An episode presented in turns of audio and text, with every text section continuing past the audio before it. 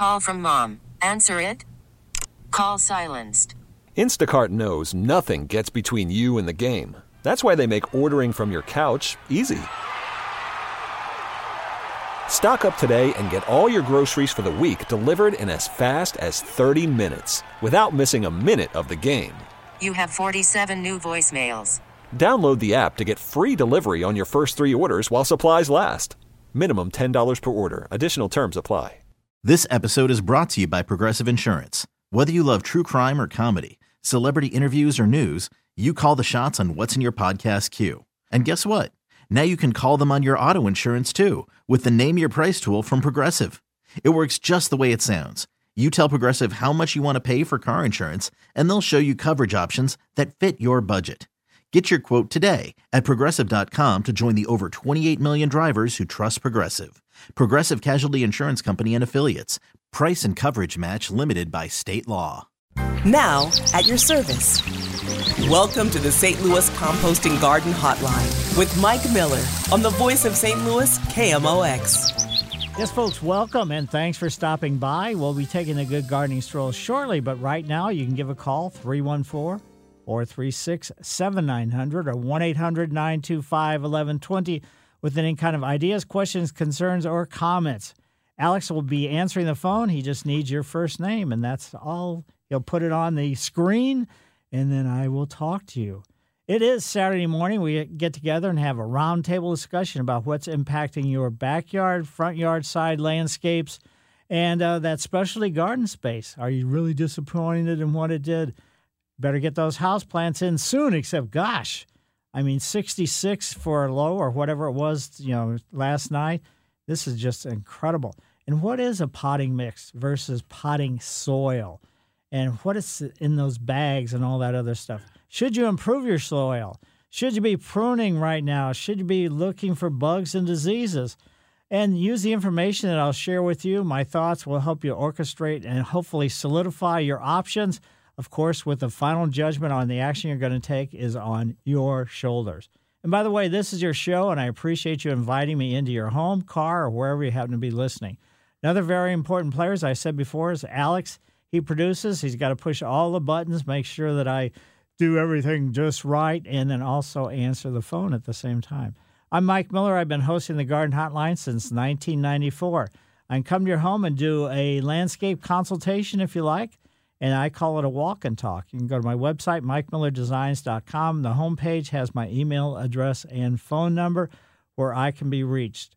Well, let's get moving. Today's stroll is brought to you by St. Louis Composting. Boy, it's really tough in the morning. I have to wait to do my good gardening stroll because it's so dark so late. But anyway, finally, the morning light is bright enough to get out. And white pines mingle with fruit trees, columbine, variegated smilacina. You don't know what that is? I'm not going to tell you. Anyway, there's 10 foot high hollyhocks. There's zinnias and asters spreading their wings. Milkweed says, check out my pods. Squash runs here, there, crazy as tomatoes sort of bid goodbye to this year. Peppers are showing their colors all the way from green to dark, dark, almost black. Goldenrod rockets up. Vines climb up over the arbor entrance. 15 foot high corn. Wow, that's unbelievable. A sign declares Monarch Way Station. Mulch pathways lead to raised beds and benches for sitting as well. There's tomato cages, metal fencing. Pots are popping up all over the place. Herbs add spice. Compost bins say, help yourself. And crickets and squirrels add flavor to this space. A sign reminds, please scoop up the poop. Elephant ears add bold texture. Ornamental grasses run along 9th Street. And the mums are well budded and say, we are the next ones to take over. Where is this Garden of Eden? Eden? Well, this is the Soulard Community Garden down on 9th and Barton. It's a great garden. It's totally wild and crazy.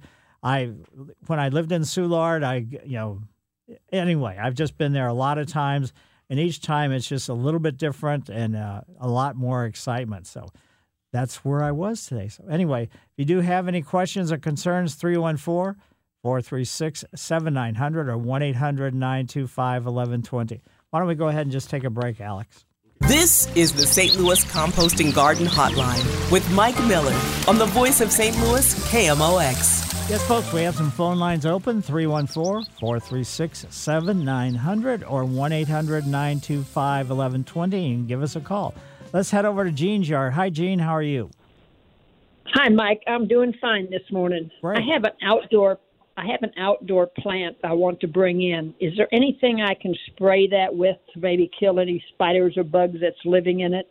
Basically, uh, unless you know that they're there, the insecticides, for the most part, uh, are contact killers. So, in other words, if you just spray and there's nothing there, then you just kind of wasted the spray.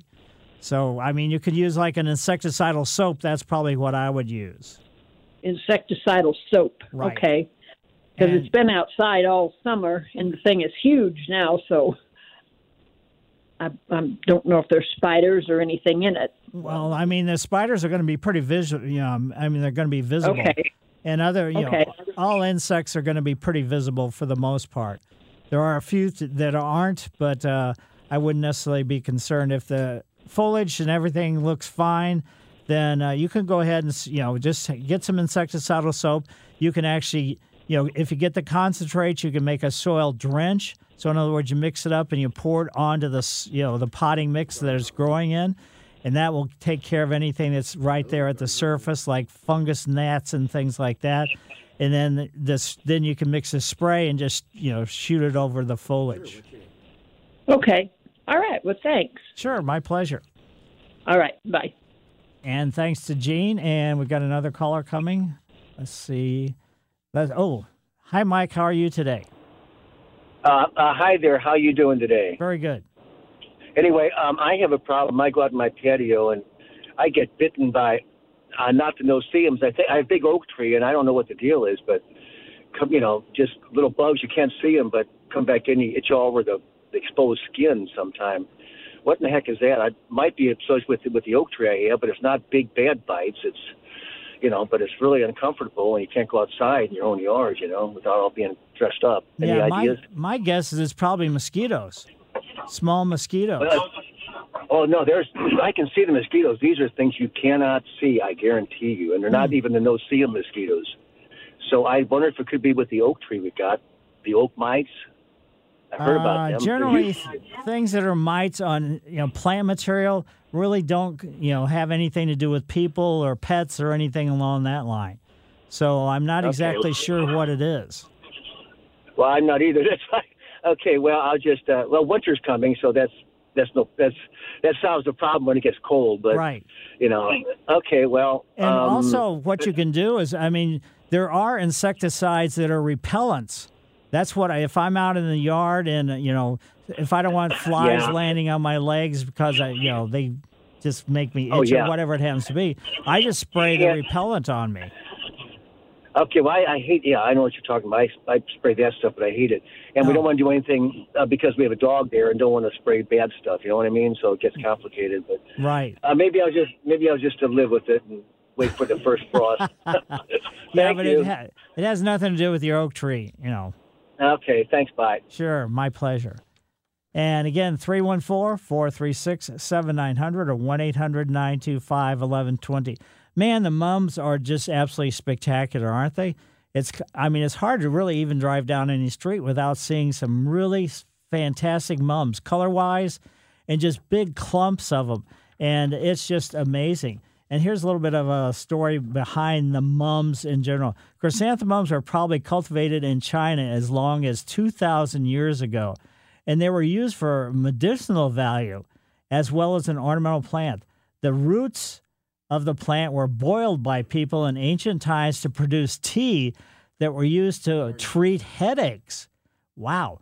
And the young shoots and petals were consumed in salad, and the leaves of the mums were brewed to produce a festive drink. So, this is oh. China like 2,000 years ago. So, chrysanthemum is a great example of a short day plant that flowers in response to the length of the day versus the length of the night. So, as the days get shorter and the nights becomes longer, obviously, in late summer, the flower buds start forming. And then later in the, the as the days get shorter, the buds develop and then finally open up and bloom. Well, how do greenhouses and stuff like that make it so they're blooming when this has not really started to happen as far as the length of day? Well, basically they have shade cloths. And that's what they, they create this time frame so they can more or less force these plants into bud and then finally into flower if you know if you want to. The actual chrysanthemum is a compound inflorescence, so it has two different kinds of flowers. The one is a ray flower, and the other is a disc. And here's some uh, chrysanthemum trivia. Chrysanthemum is the second most popular plant in the world. The only one that's more popular than a chrysanthemum is the rose.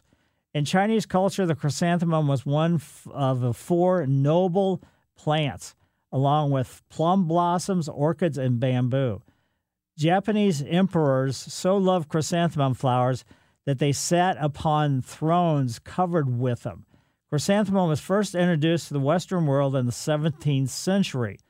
Chrysanthemums entered the United uh, the American horticulture in 1798 by Colonel John Stevens. He imported a uh, cultivar named Dark Purple from England. And today there are more than 20,000 cultivars of chrysanthemums worldwide. And one of the houses I was at this past week, uh, great house, you know, neat people and everything else, uh, good landscaping and some history behind the house potentially. It sits on the bluffs overlooking, you know, the valley that contains Maryland Heights and all that other stuff. But they had a, a plant that they thought it was a daisy. And what it was is actually one of the types of flowers that mums have are daisy-like flowers. So it was a mum because it was it bloomed really late in the season, was just in bloom now, as opposed to the you know the classic daisy type. So it just shows you that that twenty thousand different kinds of cultivars. I mean, it's just absolutely incredible. But uh, it's you know they're really kind of an amazing plant. Personally, I you know they weren't my favorite. I still like the pansies for fall more so. But uh, man, it's hard to beat those colors. I've got a couple pots of them myself. Anyway, let's head over to Karen's yard. Hi, Karen. Good morning, Mike. Um, I just wanted to say my sister lives in Johnson County in in Kansas, and they get the uh, what is it, the oak leaf itch mites terribly. They've had outbreaks since 2016. Oh, really? To the, to the point where you you can't sit outside. And uh, if you go on the extension, you know, website, there's not a whole lot you can do about them. So hate to tell the man that, but uh, yeah, they've had them for three years in the uh, Johnson County area. So uh, I guess we could get them here too. So so just FYI. Right. Well, thanks. Okay, I think it's especially the pin oaks. Um, they they say that they uh, uh, get on as well. So. Thank you. Well, thank you. Uh-huh. Okay. And Bye-bye. if anybody else has any comments or questions, 314 436 7900 or 1 800 925 1120. And uh, this time of year, what should you be thinking about? How about your lawn? How's it looking? Well, I'll tell you, the plant material, we've had a couple rains and then we've had, uh, you know, several days of no rain at all. Your landscape is dry. And dry landscape going into wintertime, it can be really detrimental if we have a severe winter. What happens is what dry soil does, it creates air open areas that should be, you know, because of this once the soil is wet, then it expands and fills in all kinds of air pockets below the ground. If that doesn't happen and there's air pockets and we get cold temperatures, cold air could sink down into the ground and then consequently uh, cause some damage due because there's not any kind of insulation. And then these air pockets of cold air gets there and basically kills off all the feeder roots of the plant material. So this can be detrimental to all kinds of different plant material. So just understand that. And keep mowing your lawn too. Uh, my even my zoysia, historically, I don't remember mowing it this late in the season. Mine still looks pretty darn green. And it's still elongating. It so the growth of the blades is getting you know continuing to grow. And also one of the maple trees that we have for street trees one of the sugar maples was damaged when uh, some work was done you know and the damage to the root system. So it's really dropping a heck of a lot of leaves so today after the show i'm going to be raking my front yard and uh, all kinds of other things you might be thinking about.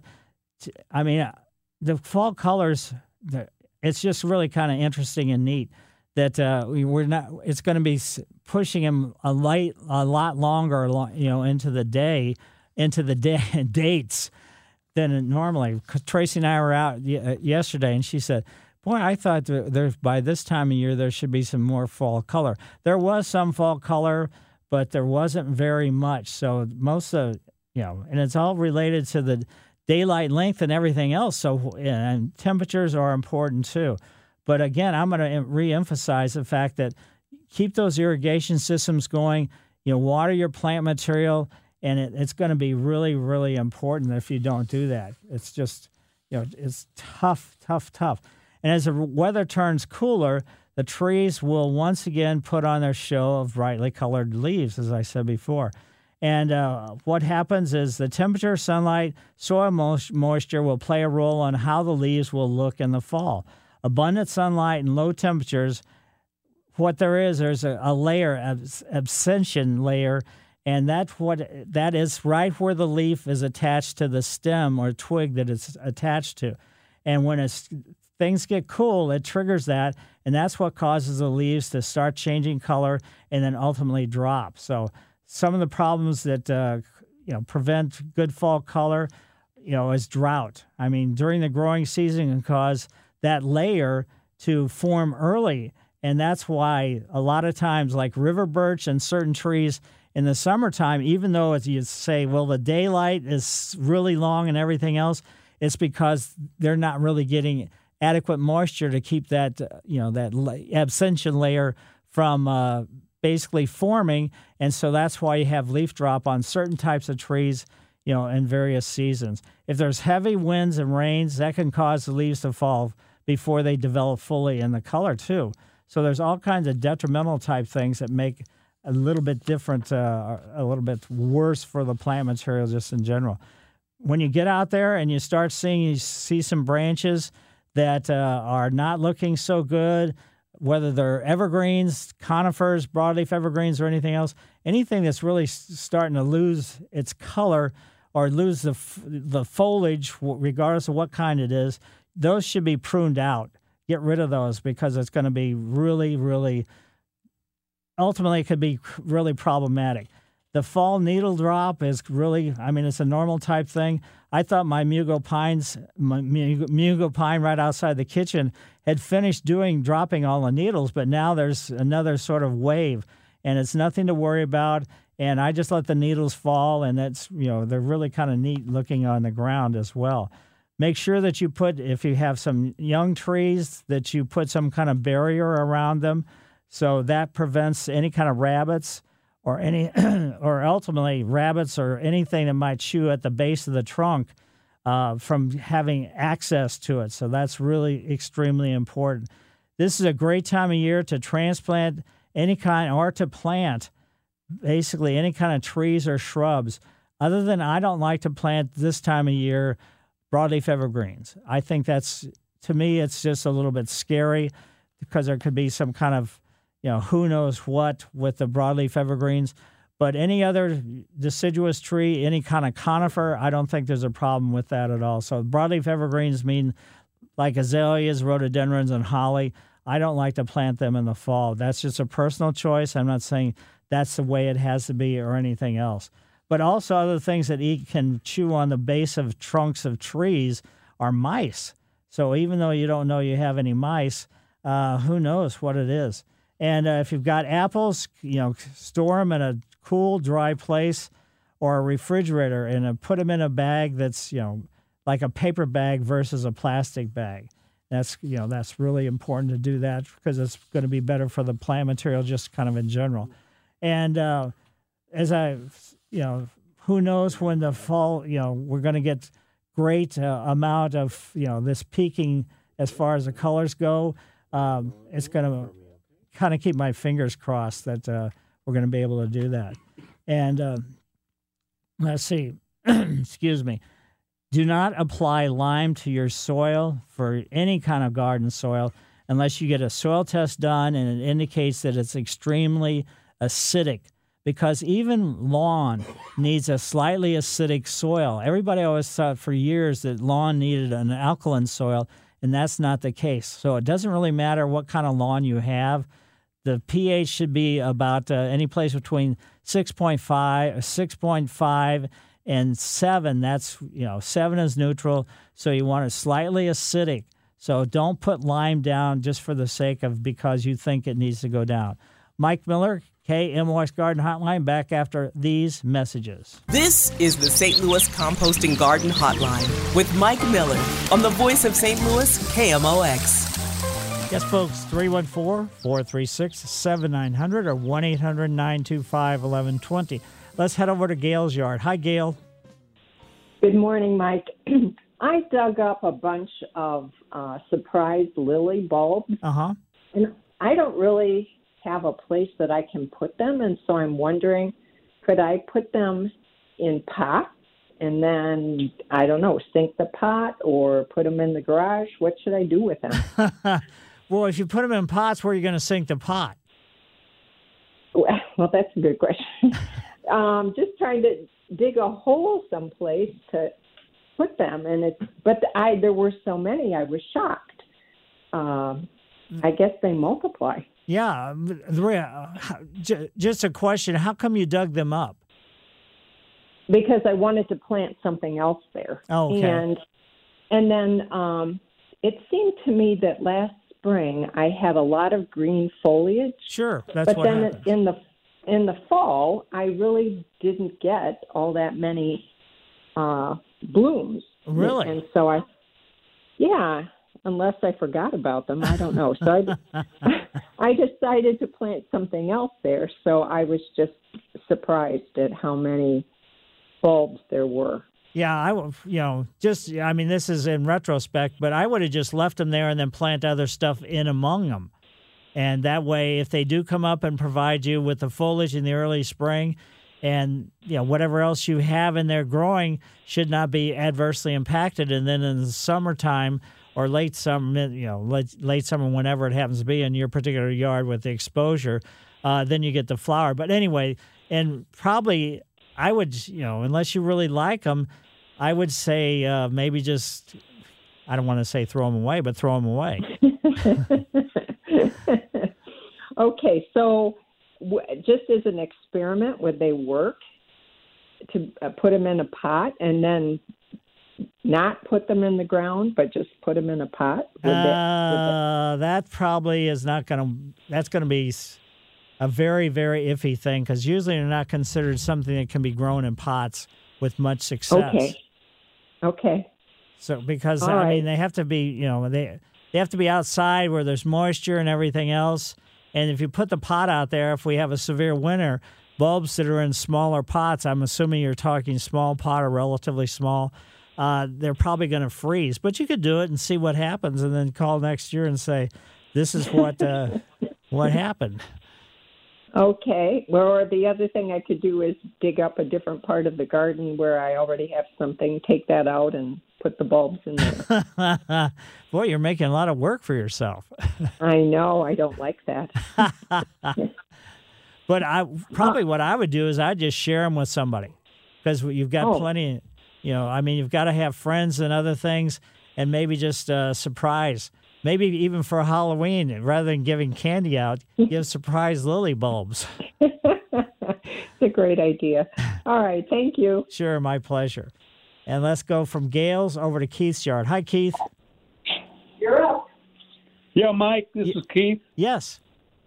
Uh, I have a I have a problem with uh, crabgrass. I got zoysia, and I have clumps of uh, crabgrass more so this year, and I don't know why.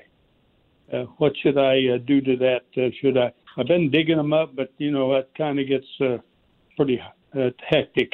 Right. Yes. Well, well, the crabgrass, that's when you're going to go after it. The best thing to do is go after it with a pre emergent in this basically early spring when the yellow forsythia is in bloom. Uh-huh. And what you do is you spread the you know pre-emergent, and that kills the crabgrass seed as it's germinating. So it's an annual warm season weed, and the pre-emergent control is probably the best.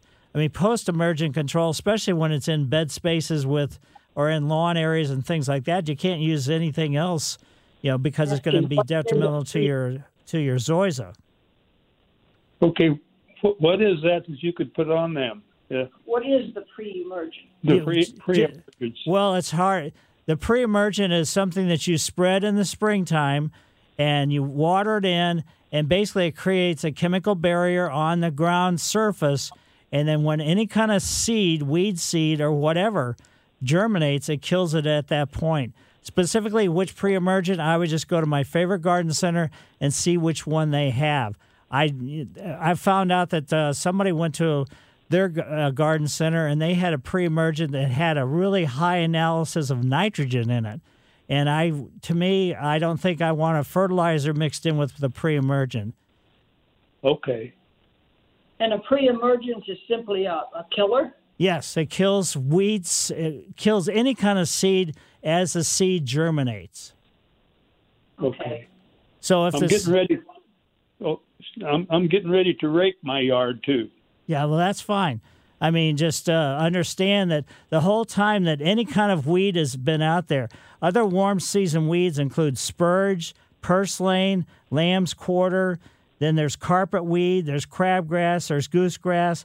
And what happens is the whole growing season, they've been flowering, even though maybe it wasn't really all that obvious, and you know, dropping seed, and then that's a seed that will lay there all you know winter long, and then starts germinating next spring, and that's why you want to get the pre-emergent down before they starts germinating. So, no, in other words, you put a pre-emergent, you probably don't have a soil thermometer, but when the soil temperature gets a, like at 50 degrees or above for four, you know, basically four or five days in a row, that's when the pre-emergent goes down.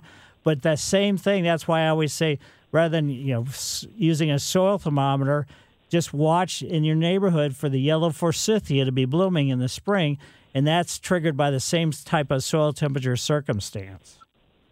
Okay. Okay.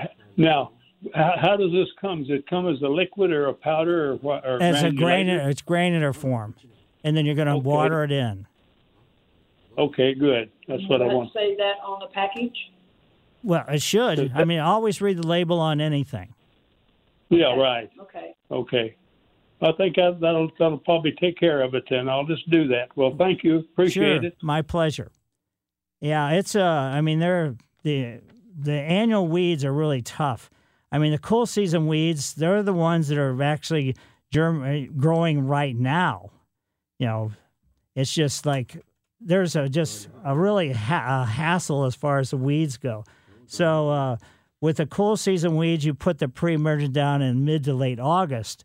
That's a different type circumstance. Those are the kind of weeds that can go all the way through wintertime and until it starts warming up in the springtime, then they disappear on their own. But then during that whole time, they've been dropping seeds. And that's where the trouble is. So there's two different times of the year you put pre-emergence down.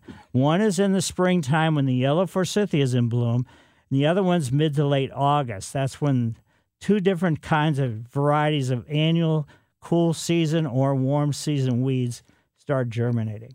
So let's go now to Bob's yard. Hi, Bob. Uh, yes, I've got the same problem with crabgrass. Um, on the internet, I've seen a product. I was wondering if you ever heard of it. Tenacity. Yes. Okay, is that does that work pretty good? Yeah, it does. But I mean, again, you're just going to have to watch it very carefully because it kills things that are actively growing. What the pre-emergent does is kill them just as the seed is germinating. So right. maybe. Yeah. So no, that works fine. Okay. Thanks. Sure. And now let's go over to Jeff's yard, and he lives in Edwardsville. Hi, Jeff.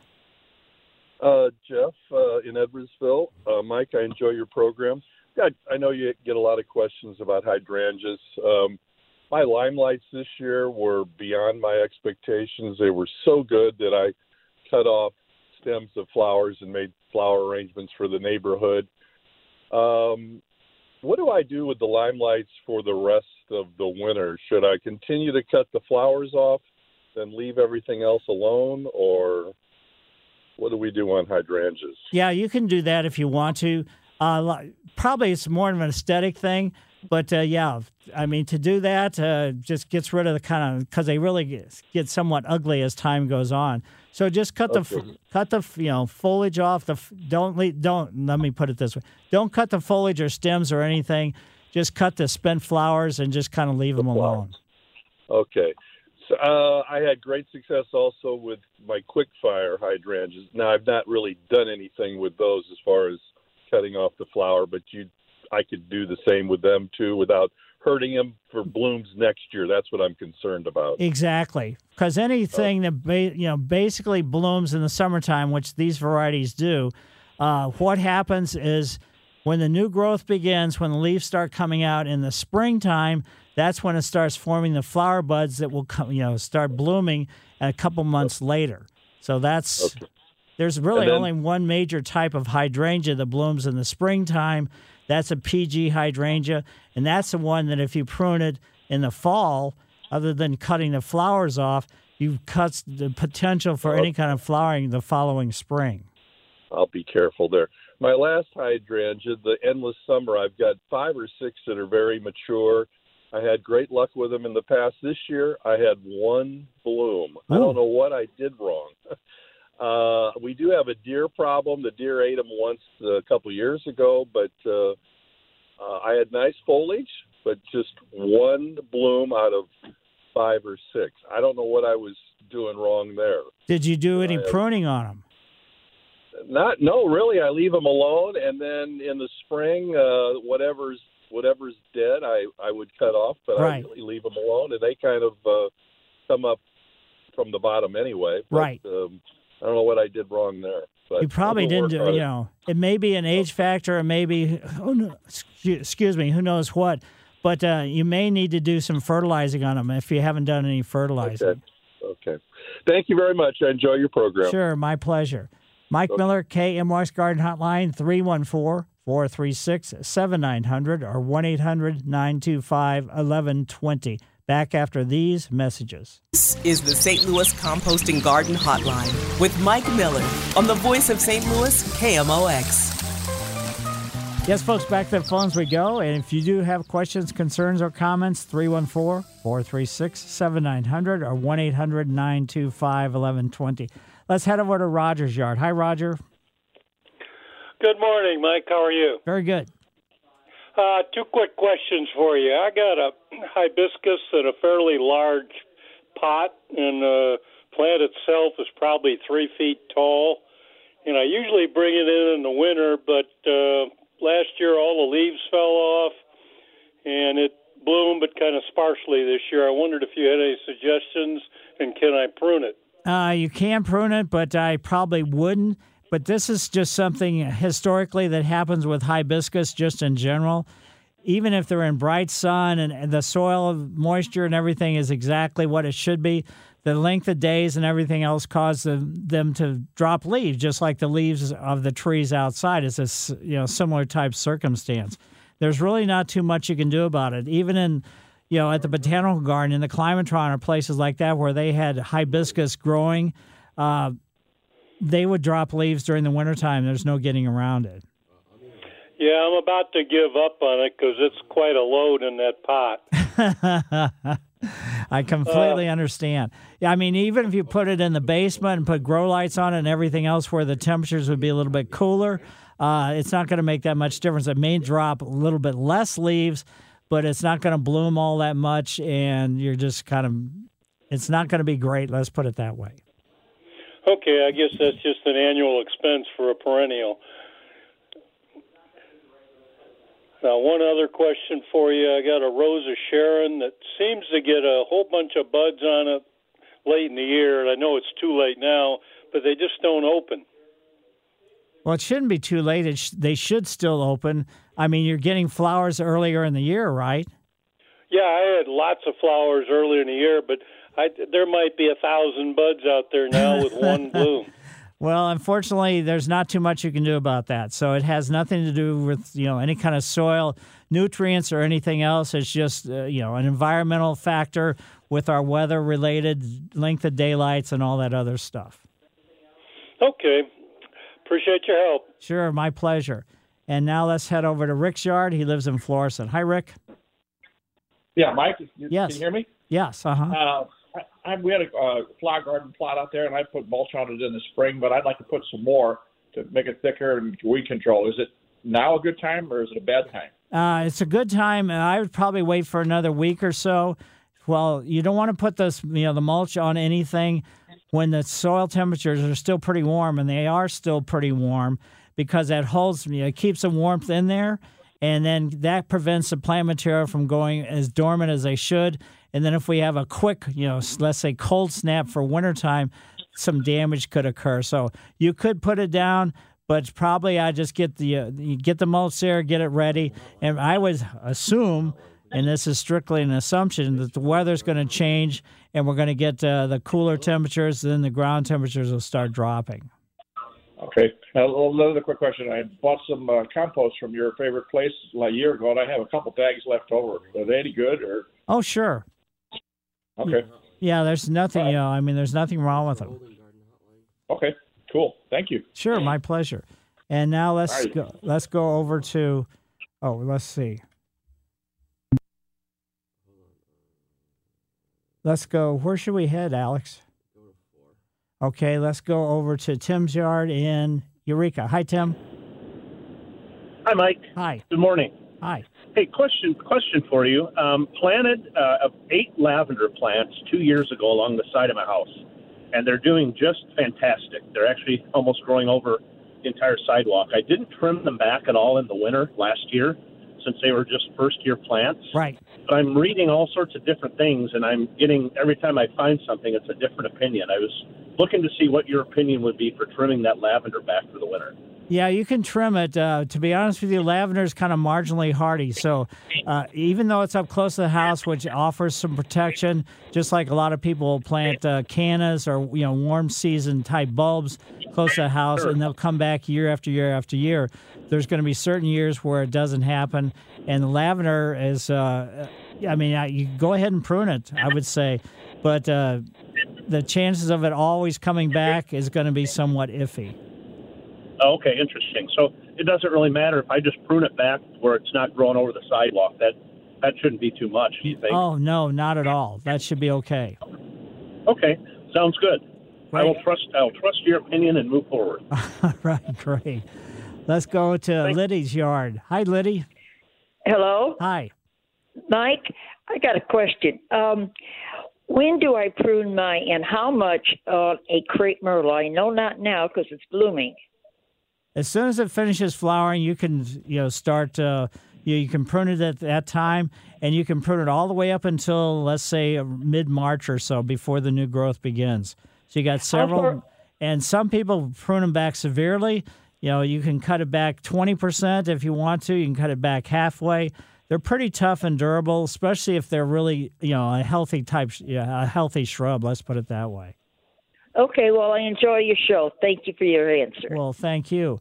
And let's see, Doug, can you do it kind of quick? Yes, last week I called and asked you about hickory. My question I forgot to ask you was Is there any correlation between the um, number of hickory nuts that I'm getting off my tree, or black walnut, I'm sorry about that, black walnuts and acorns? Uh, does it ever correlate to how bad a winter we're going to have? Because, I mean, my yard looks like a, a field of well, I mean, there could be some kind of uh, tales that say that yes, that is a good indication of, but truly it's not. It's just, you know, the let's say the formation and the flowering and everything that produces the nuts. That's just related to the weather and that springtime. So there's not too much else that you know that really is going to impact it. because it looks like a field of tennis balls. Okay. That's that could be rough walking, I'll tell you. so, well, thanks a lot, Doug. Greatly appreciate it.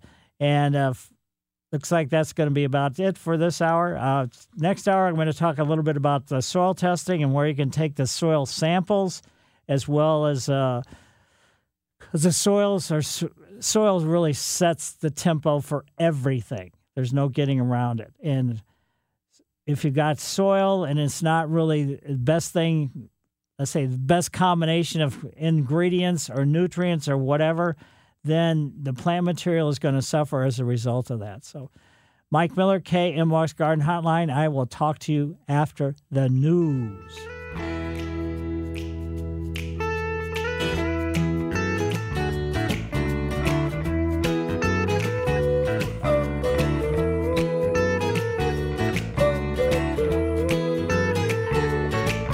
Now, at your service.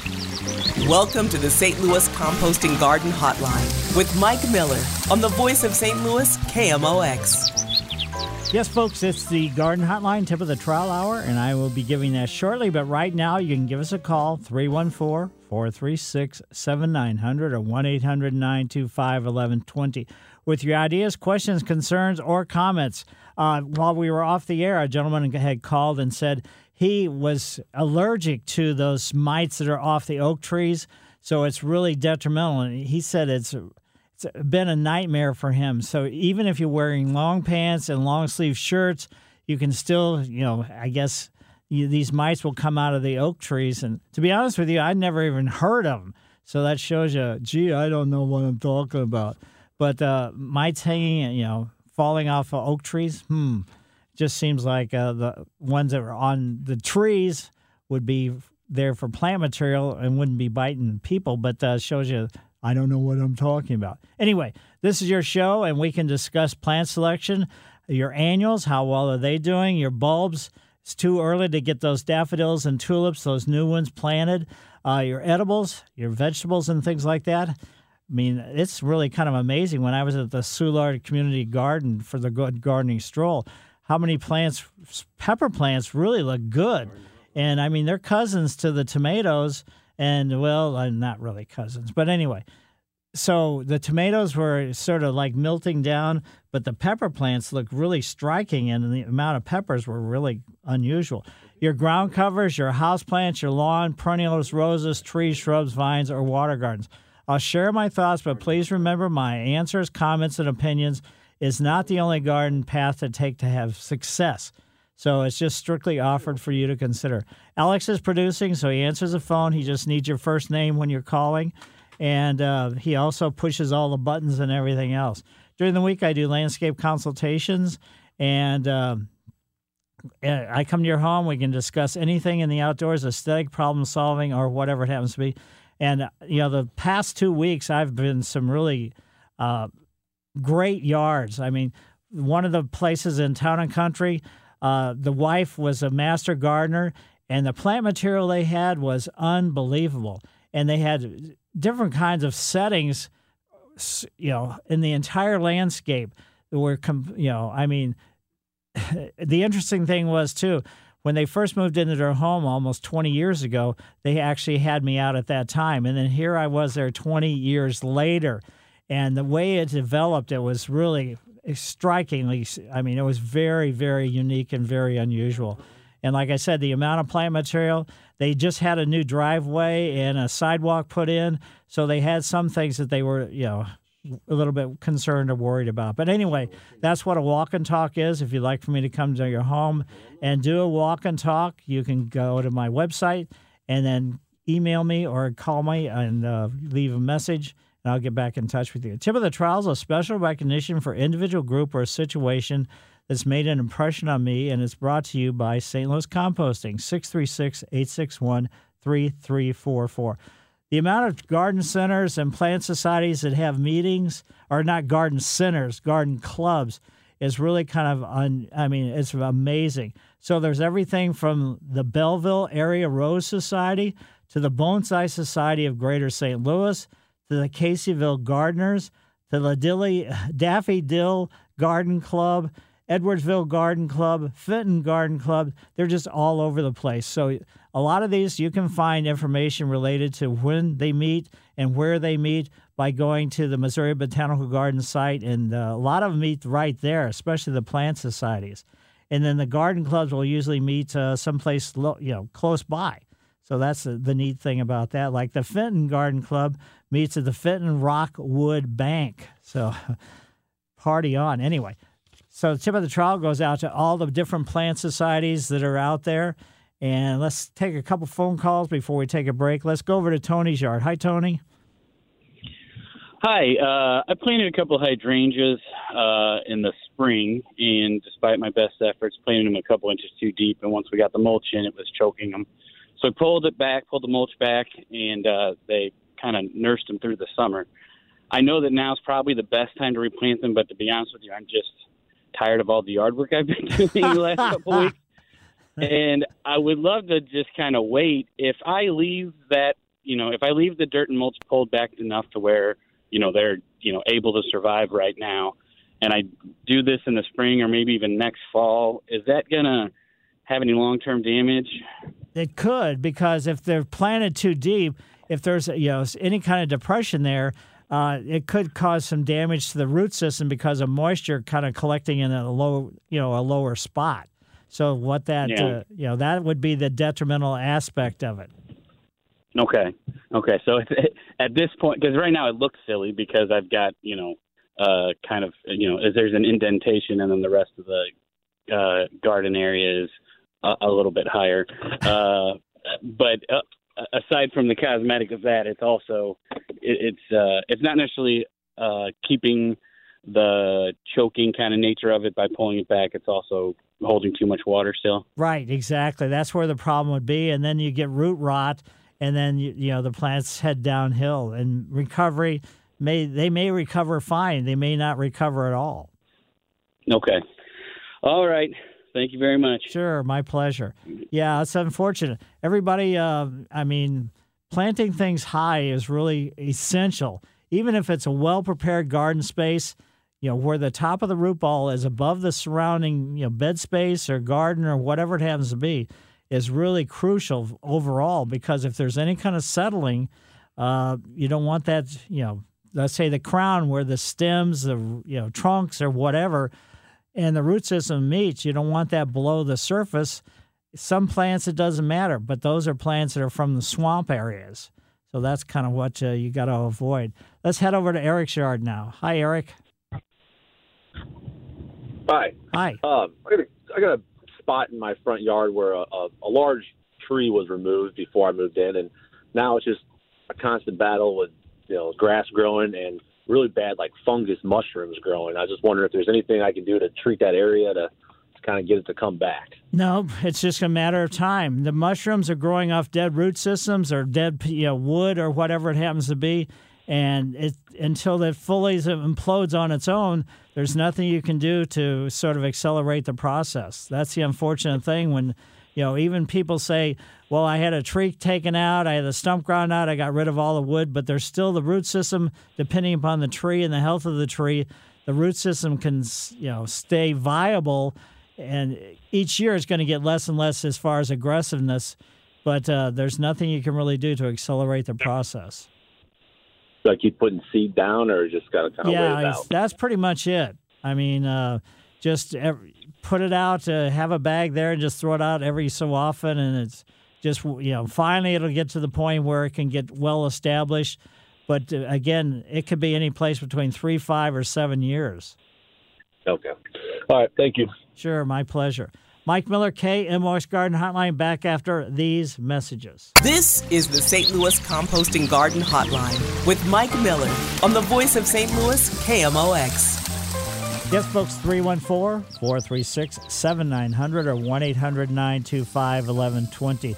Back to soil testing. I've you know, been pushing this and pushing this and pushing this it's probably ever since I've been, uh, who knows, since I was a little kid. No, not when I was a little kid. But anyway, why should you have your soil tested? Soil conditions have a big impact on plant health, as I said earlier pH and nutrient levels will change over time, especially if you're using the same type fertilizer over and over and over again. You can get extravagant levels of certain nutrients which are actually detrimental.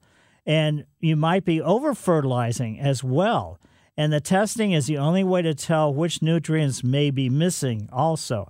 And what does it tell you know what does the test results tell you? The status of the nutrients, basically from phosphorus to potassium to calcium, magnesium, soil pH. And the pH is a really very important because a lot of plant material like an alkaline, more salty, then that would be like clematis and lilac. They like a you know more alkaline soil circumstance, where other plant material like more acidic. And if you're trying to grow something and you find out, oh, my soil pH is very different than what it should be to have you know good plant success, then that could be one of the things that has been problematic with you trying to get something established. But let's head over to Walter's yard. Hi, Walter. Hi. Um, I have an indoor avocado tree that's about five feet tall, has four branches, and isn't happy. it has brown splotches on the leaves, and then they fall off. Now you're talking still- about an avocado that you grew from like seed. Yes, sir. Yeah, avocados don't like the indoors. So, Okay. and I mean, there's not too much you can do about it. So, what you're seeing is just a result of the plant being grown in a situation that's not the best for it, and there's not too much else you can do. So I've wintered it over um, every year. I've never never taken it outside. So next spring I should take it outside. I bet. Yeah, and you could certainly do that, but that's you know that would you know, would help it a lot. But that doesn't mean when you bring it back inside, you're not going to sort of like see the downhill turn.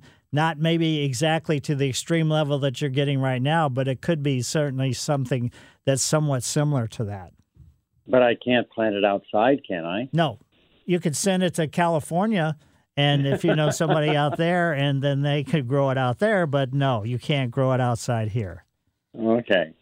All right. Well, I'll uh, set it outside next spring, and I'll try to continue to keep it alive until then. And basically, when you put it outside too, don't put it out in direct sun initially. So I mean, you could really sunburn all the leaves and everything that's you know that's on there. So just realize that that's you know is the situation. but it's it it wants to grow and it keeps putting out new shoots. And um what about watering it? That i i for the longest time excuse me i was watering it pretty frequently.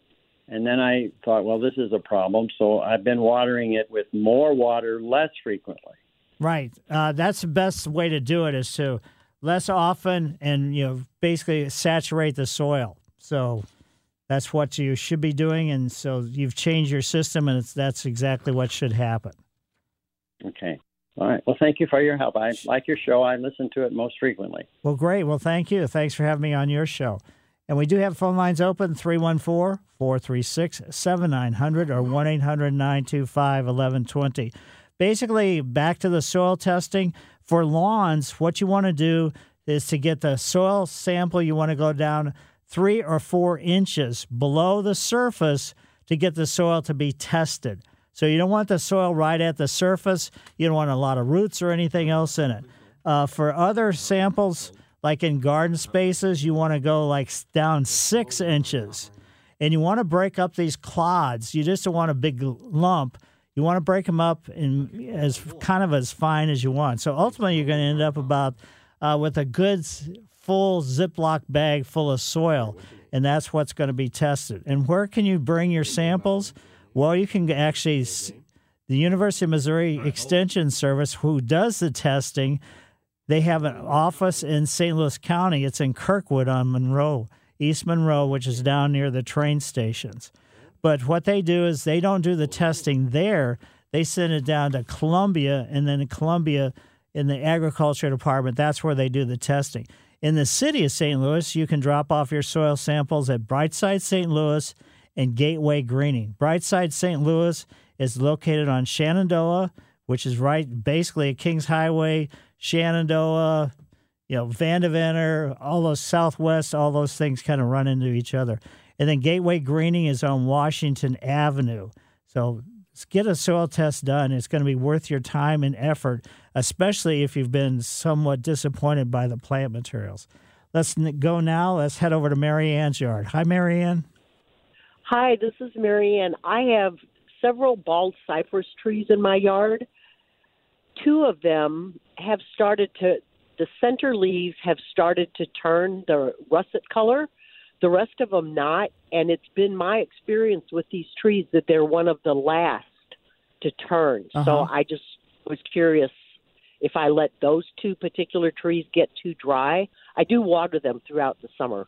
Yeah, you're fine. I mean, I'm, they're fine. It's just this our goofy weather. You just you never know what's going to happen one year to the next. So this year is just happening this way. Next year might not be anything even close to this.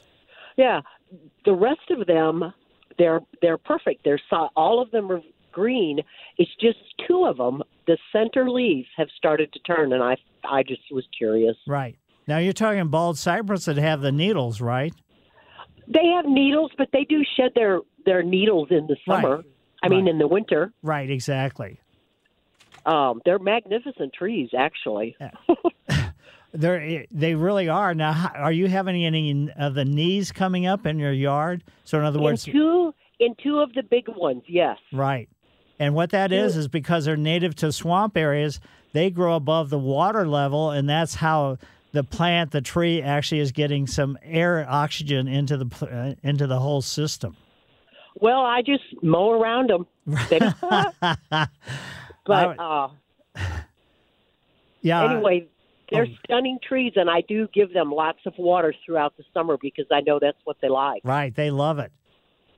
So, okay, well, I won't worry about them. Yeah, they they should be fine. And uh, one of the houses I was at this past week, uh, they have bald cypress, and they you know been sort of shaving down the knee because they you know big lumps. And if you're walking through your yard, you don't want to necessarily stumble over one of these knees. And it's not really a knee per se; it's just a let's say a lump coming off the root system. But anyway, Right. These um the the two trees that do have the knees coming up, Uh huh.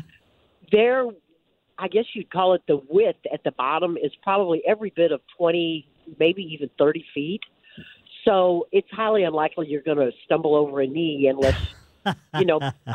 I mean, they're, they're big, they're Right. big trees, but uh no, those knees don't bother me. I think they're kind of cute. Yeah, great. nice to You hear. know? anyway, uh, thank you so much, and I do love your program. Well, thanks for having me on your show. And now let's head over to Bev's yard. Hi, Bev. Hi, it's Hi. Deb. You had mentioned a couple of weeks ago about why azalea leaves are turning yellow, and I missed it. Could you repeat that? Uh, basically, what it is is the soil pH is bad. So, in other words, the soil pH, you would change that with sulfur. And then also, you need to have iron. So, iron sulfate would be something that you'd mix in with your soil. And uh, you can buy it, iron sulfate, several different ways. And pull the mulch back before you you know you apply it, and then you put the mulch back over the top of it. But it's not going to happen immediately. It's not going to turn them, let's say, green by next springtime. And you know some of them never get a chance to recover. So, but it's what it is is the soil pH is too alkaline. So if they're up close to houses, if they're close to sidewalks or concrete driveways or things like that, that's I mean that's a bad circumstance just kind of in general. And most people are not you know realizing that that's the, the case and starting with, as soon as you plant them, you should put the iron sulfate on the ground. And then also, I mean, there are fertilizers that have the iron and the sulfur in them too for acid loving plants. But uh, if you just you, you don't want to fertilize them going into the wintertime, but just to get the soil, cha- you know, let's say changed, you want to go to your favorite garden center and get iron sulfate. Okay, thank you. Sure. And now let's head over to Dave's yard. Hi, Dave. Thank you, Kathleen. Hey there. Hi, Um, Dave. I've, I've got a couple questions. Diatomaceous earth, does that hurt worms? I'm curious. Um, not that I know of. Okay. Second question. I have a probably a 60 year old oak tree with the oak galls on it in pretty bad shape. It looks like it's starting to suffer. Are you aware of any treatment? Somebody told me about maybe using ash borer treatment. Uh, so I don't know how ash borer treatment would do anything for you know for the galls on an oak tree. So I don't think that's going to work. Is that some type of insecticide, perhaps? That that again, that's the way I understood it. Is Well, the galls are basically what they are is a wasp, not the classic type wasp, but the female lays her eggs on the stems of the oak trees, and they only basically go after the red oaks. They don't go after the white oak group. And then when those eggs hatch, it causes that bloating, that gall, and that's to protect the, themselves from anybody eating them. So that's what it's all related to. And the and the wasps basically kind of hang out around the same tree where they were born. They can be blown to other trees, and that's how they spread through neighborhoods. But that's what it's it's related to an insect circumstance. Any any treatment you're aware of? Uh, basically, nothing that's totally effective, especially if you've got a, a tree that's really already, uh, uh, let's say, have a lot of galls there and you know readily. But uh, certainly, you can give a tree service a call and have them come out and take a look. All right, thank you. Appreciate sure, it. my pleasure. Mike Miller, KMOX Garden Hotline, back after these messages. This is the St. Louis Composting Garden Hotline with Mike Miller on the voice of St. Louis, KMOX. Yes, folks, we have phone lines open 314 436 7900 or 1 800 925 1120.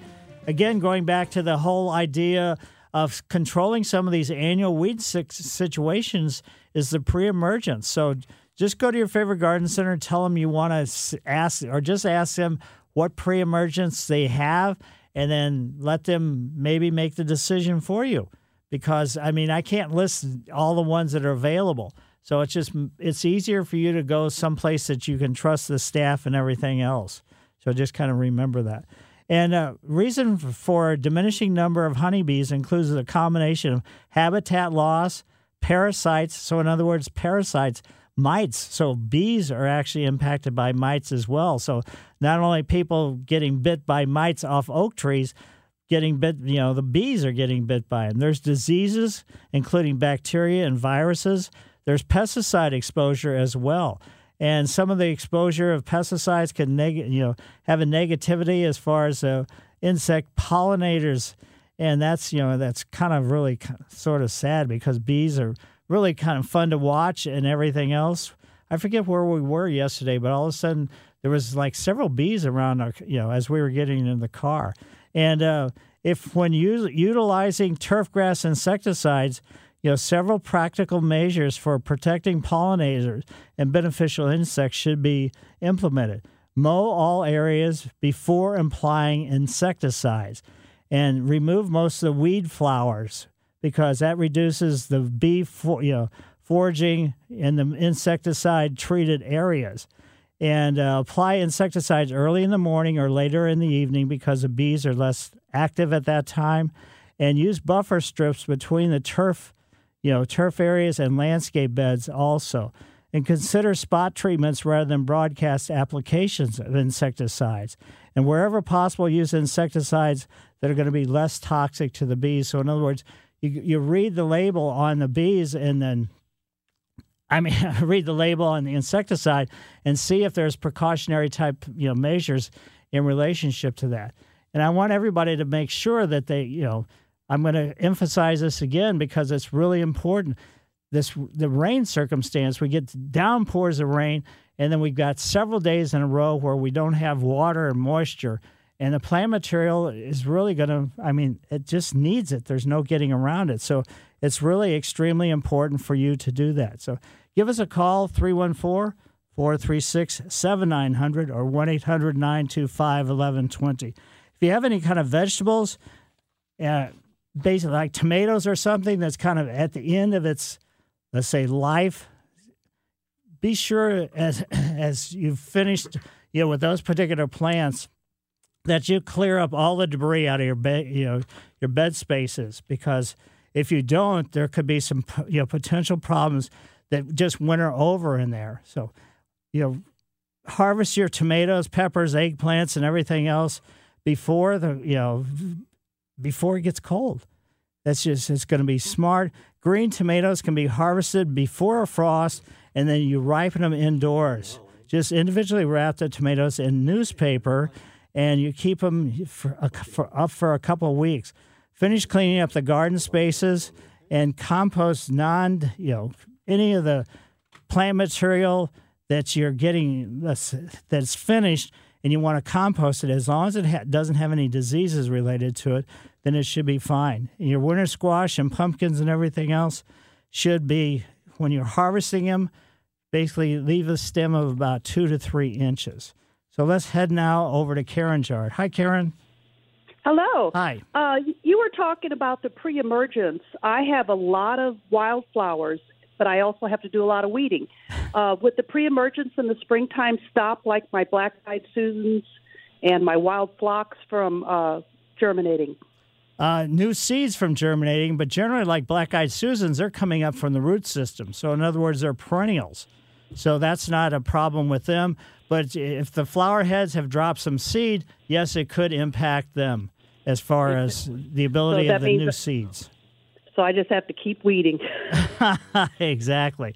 I don't know how many, you know, if you're black eyed Susans, if you have enough of them, uh, you you don't have to really worry about it. Uh, True, they definitely go to seed and they come up everywhere, and I lift them and put them back where I, you know they're supposed to. right. And uh, okay, I've never used the pre-emergence, but I just get so tired of weeding. I thought it might help. Yeah, in the bed spaces, what you want to do, there's a product called Preen. And uh, like I just said a little while ago, I shouldn't be n- mentioning any specific name, but this one's specifically formulated for in bed spaces like with perennials and things like that. Okay. Okay. Well, thank you very much. Sure, my pleasure. And Bye-bye. now let's head over to Eric's yard. Hi, Eric. Hey, uh, I have a blackberry bush. I let the runners get a little crazy. Um, I can whack them back, or is it too late in the season to dig them up and offer them to neighbors? no, you can dig them. I mean, this is Okay. a perfect time of year. The ground is warm. You just make sure that you get some soil and uh, and put it in a pot rather than just giving them a cane. You know, bare root canes, I probably wouldn't give them that, but just to make sure there's a root system and they should be fine. Nothing like uh, you know, pawning my problems off onto others. Exactly. they are kind of aggressive. There's no getting around that. That's that's a, that's a fact. Thank you very much, Mike. Happy Sure. Saturday. My pleasure. And now let's head over to Nancy's yard. And Nancy lives in Creek Court. Hi, Nancy. Hi, Mike. Thanks so much for your show. Um, I have a huge bed of zinnias, which are great, of course, for the butterflies and especially the bumblebees. Right. Some of the flowers I kind of like better than others. Um, can I clip those off and keep use those as seeds next year? I would let them go to seed in place, but yes, you can. Oh, okay. Normally, what I do is I pull them all up at the end of the year, um, but I guess they won't go to seed if I do that, right? Right. If you do it too soon. So how do you how do you get them to come back the following year? Just seeds. Well, I don't. I plant new seed. Oh, I see. Yeah. Yeah, I So- mean, my you know, lots of people have zinnias for you know from the last twenty years where they just gather the seeds at the end of the season and just hold on to those seeds and then replant them the next year. Okay, and just put the flower like in a paper bag or something and Yeah. let it dry out. Right. Okay. Exactly. All right. Thank you. And one more question. Um, I have a couple hibiscus that are huge, and normally I don't cut the canes down uh, until spring. Can I cut those down now? Uh, you're talking about the hardy hibiscus, like the Disco Yes. Belle and Mhm. things like that. Yes, since they're summer bloomers, you can cut those down. So because Okay. they're going to be basically setting flower buds on new wood, new growth that happens next year. Gotcha. Okay. Thanks so much, Mike. Have a good day. Sure, my pleasure. And another thing, back to the insecticides, make sure uh, you know in relationship to bees and everything else that you, it's kind of the last resort that it's really you've got a major problem before you do an insecticide. So most insecticide species are found feeding on flowers, ornamentals, turfs, and things like that are really uh, they're they're somewhat of a hassle, but unless they're causing major problems for the plant material, I would just sort of like we can't have a perfect yard. It can't be something more or less out of a catalog or out of a book. And so just realize that that's just part of the nature's you know circumstance. And beginning in 2014, insecticides started featuring a pollinator protective box.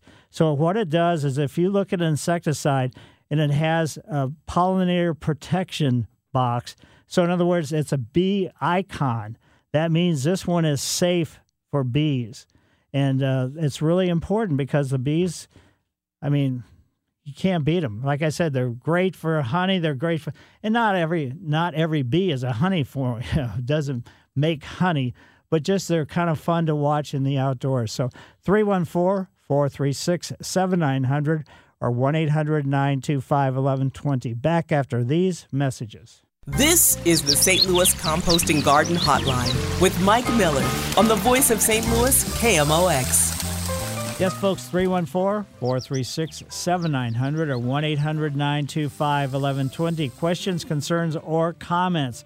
Uh, plant material that's least appealing to deer, but realize that if you are in a neighborhood where deer are all over the place or just occasionally or whatever, in a severe winter, there's really no plant that is safe. So even things they don't like, they're going to, for a survival standpoint, they're going to go ahead and go after them. So, like, least appealing to deer, woody plant wise, that's ginkgo trees, oak leaf hydrangeas, gold thread branch cypress, hawthorns, American holly, junipers, paperbark birches, leucothoe, rosa sharon, blue spruce, hypericum, witch hazel, vitex are some of the that's woody plant material. Some of the bulbs that they don't sort of munch on, you know, even after they're coming up in the springtime, lycoris, which is a surprise lily, the flowering onions, the crocus, glory of the snow, snowdrops, hyacinths, grape hyacinths, those are ones. And then annual wise, marigolds and lantana, snapdragons, and cleome. Those are in uh, globe amaranthus as well. So those are ones that basically the deer kind of stay away from, and they stay away from a lot of the butterfly, you know, attractants. So the milkweeds and things along that line. And let's head over to Jeff's yard. Hi, Jeff. Hey, Mike. This is Jeff. Hi. Hey, uh, I have a I have a couple of uh, hydrangea on standard in the front of my house that are getting pretty big. But one of the things that they've done is they're they're slowly tilting away from the house. Um, so now they're probably at a 20 degree angle, you know, rather than upright. Right. Um, can can can I straighten those up somehow by by creating a you know well how would you suggest I deal with that? Basically, this is what happens. The reason why they're leaning is because they're leaning towards more light. On the backside, that's where your house is. There is no light coming from that way. So that's Yep. they're doing it for survival. You'll see I mean that even happens in a shade circumstance where you know shrubs or anything or other small trees under near larger trees, they're always going to lean towards where there's more sunlight. Interesting. And it, could they also just be sinking forward as well because the the the the trunk is dead straight. They're not. It's not an angled trunk or a curved trunk. Right. So, I mean, basically, I mean, the, the growth is headed where the leaves are. The main trunk, the original trunk, or whatever, is not going to necessarily do that. But all the growth that's coming off with all the you know with the foliage is going to lean towards where the bright or the brightest sunlight is.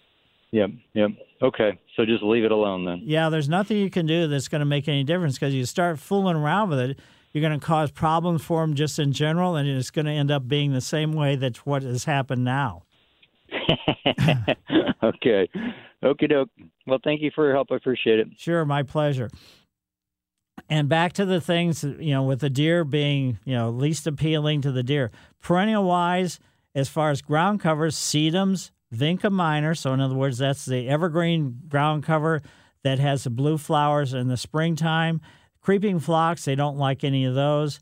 Uh, they don't like thyme. They don't like the lamb's ear. They don't like the wild ginger, or surprisingly, which you know kind of caught me by surprise, they don't like lily of the valley. And I thought, uh, I mean, with all those leaves and stuff that the lily of the valley has, I thought surely they would go after those. But apparently, this is a test that the university, of, several universities have done in an extension related to you know deer damage because it can be really a hassle. Some other perennials, like I said, milkweed, columbine, coreopsis, primrose, globe thistle, lungwort, purple coneflowers, the fern varieties, acanthus, helleborus, and uh, cimicifuga. So that's one of the some of the other things that uh, you need to be thinking about as far as putting plant material in. And again, I'll reemphasize the fact that if we have a severe winter, then they are still going to be consumed.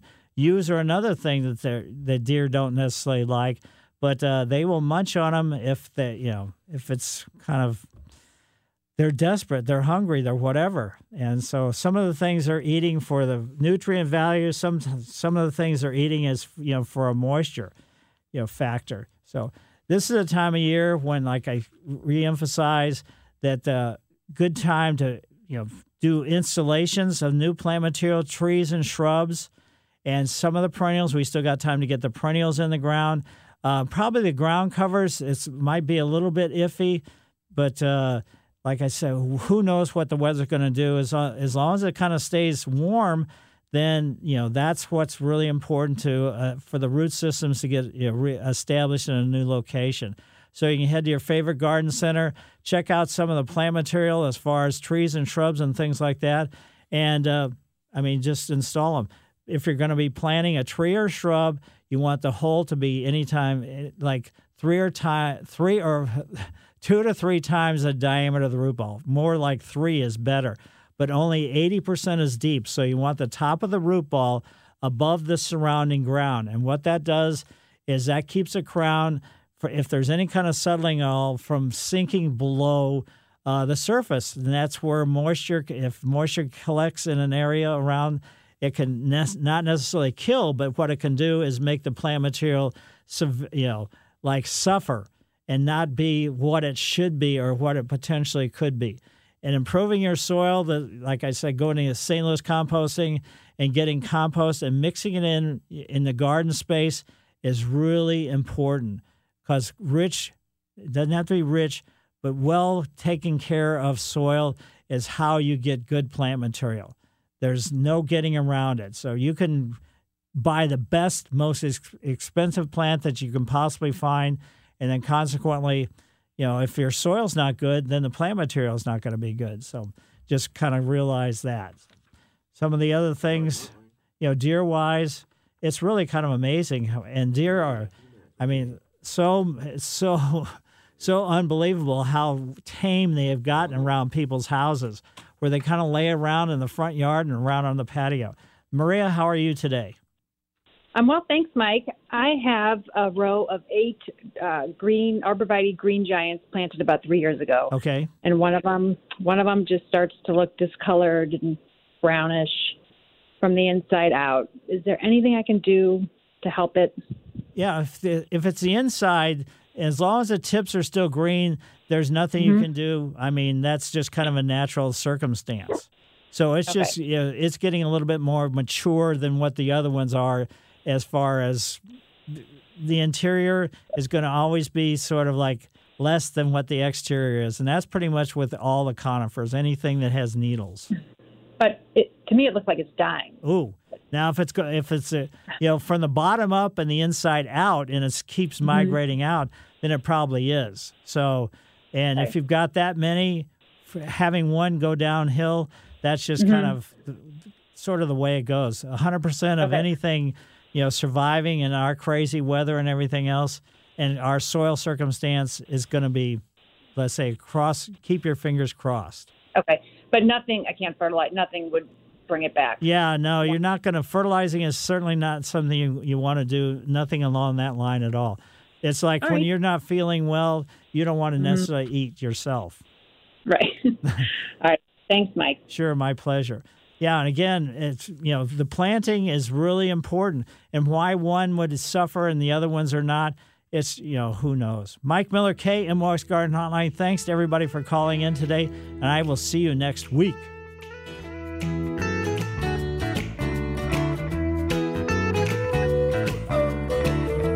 This episode is brought to you by Progressive Insurance. Whether you love true crime or comedy, celebrity interviews or news, you call the shots on what's in your podcast queue. And guess what?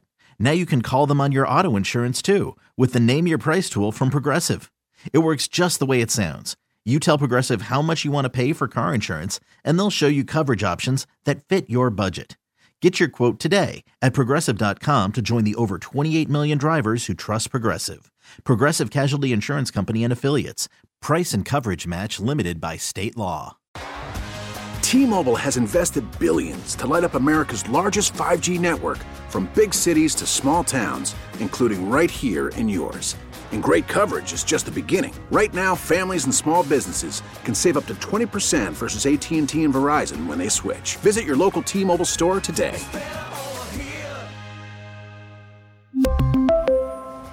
Plan savings with three lines of T Mobile Essentials versus comparable available plans. Plan features and taxes and fees may vary.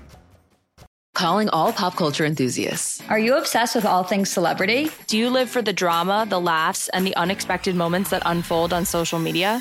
Then you're going to want to tune in to the Comments by Celebs podcast. Join us three times a week as we deep dive into every aspect of pop culture. Whether it's dissecting the latest trends or just chatting about your favorite celebs, Comments by Celebs has you covered. We have new episodes out every week. Follow and listen to Comments by Celebs on the free Odyssey app or wherever you get your podcasts.